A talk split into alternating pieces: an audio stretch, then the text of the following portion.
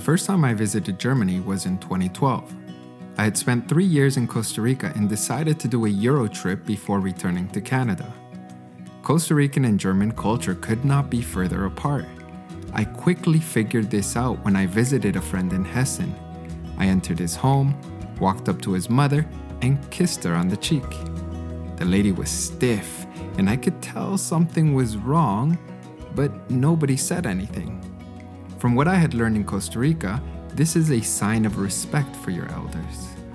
A few days later, I visited another friend, and when I kissed his mother, I got the same reaction. That's when I learned that kissing strangers is not common in Germany. I used to get frustrated and ask my German wife, Why do you guys do this? or Why do you do that? But in the end, it's simply how it is. When I accepted that, it became easier to adapt to life in Germany. In a globalized society, those who can better connect with different types of people are more likely to get opportunities. You can improve your cultural awareness by being open minded when you meet new people. Instead of asking, Why do you do it this way?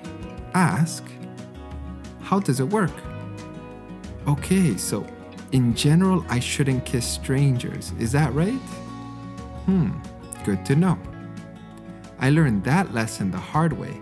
Now, if only I had clear instructions on when to use Sie or du.